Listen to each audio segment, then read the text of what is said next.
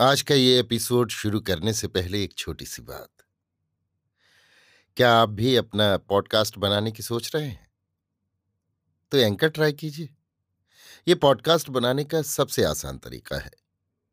Number एक, ये free है। नंबर दो, इसमें कई सारे ऐसे टूल्स हैं जो आपको अपने फ़ोन और कंप्यूटर पर रिकॉर्ड और एडिट करने की फैसिलिटी देते हैं। नंबर तीन आप अपने पॉडकास्ट को डिस्ट्रीब्यूट भी कर सकते हैं, जिससे इसे स्पॉटिफाई और दूसरे प्लेटफॉर्म पर सुना जा सके। तो डाउनलोड कीजिए फ्री एंकर ऐप या विज़िट कीजिए एंकर डॉट एफ़ पर अपना पॉडकास्ट स्टार्ट करने के लिए। ये तो थी एक छोटी सी जानकारी, और अब शुरू करते हैं एपिसोड का सिलसिला। तो आज के एपिसोड में लीजिए सुनिए आचार्य चतुर्सेन शास्त्री के लिखे उपन्यास सोमनाथ के ग्यारहवें भाग, अगम पथ पर को, मेरी यानी समीर गोस्वामी की आवाज़ में।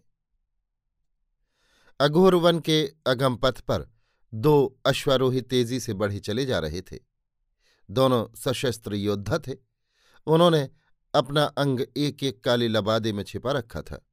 दोनों की दाढ़ी हवा में हिल रही थी और चमकदार आँखें सावधानी से इधर उधर देख रही थीं। अश्वरोहियों में एक तरुण बलिष्ठ और तेजस्वी पुरुष था। पाठक उसे जानते हैं। ये छद्मवेशी सुल्तान महमूद था। दूसरा पुरुष एक प्रौढ़, गंभीर और लंबा पतला व्यक्ति था। वो बहुत कम बात करता था। अमीर इस व्यक्ति से आदरपूर्वक व्यवहार कर रहा था। ये अरब का प्रसिद्ध विद्वान अलबरूनी था। दोनों धीरे धीरे बातें कर रहे थे। बात अरबी भाषा में हो रही थी। अमीर ने कहा, क्या ये भूत, प्रेत, पिशाच और देवता जिन पर हिंदू इस कदर विश्वास करते हैं, सच्चे हैं? नहीं, ये सब कुफ्र है।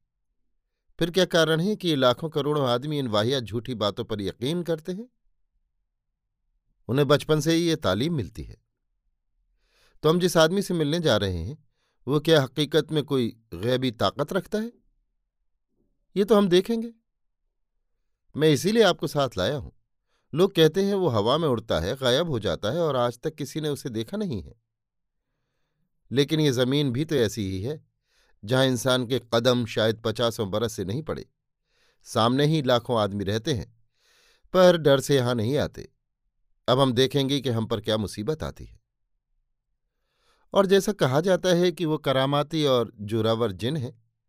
यदि वैसा ही हुआ तो हमें मदद भी तो दे सकता है।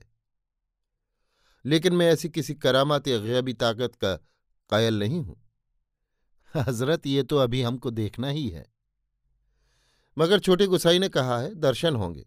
उस गैबी ताकत ने हमें बुलाया है, वो हमसे बात करेगा। तब देखा जाएगा। इसी समय इन अश्वारोहियों को ऐसा प्रतीत हुआ कि कोई उनका पीछा कर रहा है। उन्होंने तलवार नंगी कर ली। अपने चारों ओर देखा, पर कुछ भी न दिख पड़ा। सुल्तान ने कहा, क्या कोई छिपकर हमारा पीछा कर रहा है? हो सकता है हमें होशियार रहना चाहिए। होशियार रहने से क्या होगा? अगर कोई है तो जिन होगा। इंसान यहाँ कहाँ? इसी समय कोई वस्तु सनसनाती उनके कान के पास से निकल गई। उन्होंने चौकन्ना होकर एक दूसरे को देखा। क्या तीर था? कहाँ? देख तो नहीं पड़ा। वास्तव में तीर न था। सुल्तान के हृदय में आशंका और भय ने स्थान किया। उसने कहा, क्या लौट चले? कहाँ? गजनी? सुल्तान लज्जित हुआ। उसने कहा अवश्य कोई शय हमारा पीछा कर रही है, जो दिख नहीं रही। इतना कहते ही कोई खिलखिलाकर हंस पड़ा। दोनों ने घोड़े घुमाए, चारों ओर देखा, पर कोई व्यक्ति नज़र न पड़ा। दोनों एक दूसरे को देखने लगे। चारों ओर दूर दूर तक सूने पहाड़ खड़े थे। दूर समुद्र गरज रहा था। आकाश में मध्यान्ह का सूर्य तप रहा था। दोनों सवार दृढ़ता से तलवार हाथ में लिए आगे बढ़ते जा रहे थे। वे कुछ ही कदम आगे बढ़े थे कि एक उन्मत्त के समान भीम का दिगंबर पुरुष हाथ में एक भारी त्रिशूल लिए जटाजूटधारी भारी भारी कदम रखता हुआ कहीं से निकल आया और फिर उनके आगे आगे चलने लगा। उसने उंगली के संकेत से उन्हें अपने पीछे पीछे आने को कहा। दोनों में परस्पर दृष्टि विनिमय हुआ और चुपचाप उसके पीछे चल दिए। सुल्तान ने एक बार साहस करके पूछा, तू कौन है? पर उसने जवाब नहीं दिया। कुछ चलने के बाद उसने उन्हें संकेत से घोड़ों से उतरने को कहा और घोड़ों को लंबी बागडोर में बांधने को संकेत किया। फिर वो पहाड़ी पर चढ़ने लगा। दोनों आगंतुक पीछे पीछे पहाड़ी पर चढ़ने लगे। वो तेज़ी से पहाड़ी पर चढ़ रहा था। दो घड़ी की चढ़ाई में तीनों टेकरी पर पहुँचे। यहाँ एक गुफा थी। बाहर से वो साधारण दिख रही थी पर भीतर बहुत बड़ी थी। अमीर और उसके साथी ने उसके पीछे पीछे गुफा में पैर रखा। भीतर जाकर जो देखा, देखकर दंग रह गए भीतर बहुमूल्य कोमल उपाधान उपस्थित थे। कीमती कालीन बिछे थे। आराम और विलास की प्रत्येक वस्तु उपस्थित थी। उसने दोनों को बैठने का इशारा किया और भीतर घुस गया। जब फिर बाहर आया तो उसके हाथ में एक बड़ा सा चांदी का थाल था। वो उसने आगंतुकों के सामने रख दिया।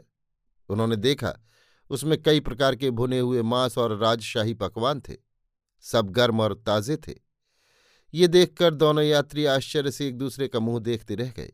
वो व्यक्ति फिर भीतर गया और ठंडे पानी से भरी एक चांदी की सुराही और वैसा ही सुवासित मद्य से भरा एक पात्र लाकर उसने अतिथियों के सामने रख दिया। फिर आशीर्वाद के ढंग पर दोनों के सिर पर हाथ ऊँचा करके कहा, खा सुल्तान और आराम कर, तब मैं बात करूँगा। इतना कहकर और बिना उत्तर की प्रतीक्षा किए, वो गायब हो गया। अभी आप सुन रहे थे आचार्य चतुर्सेन के लिखे उपन्यास, सोमनाथ के ग्यारहवें भाग, अगम पथ पर को मेरी यानी समीर गोस्वामी की आवाज़ में।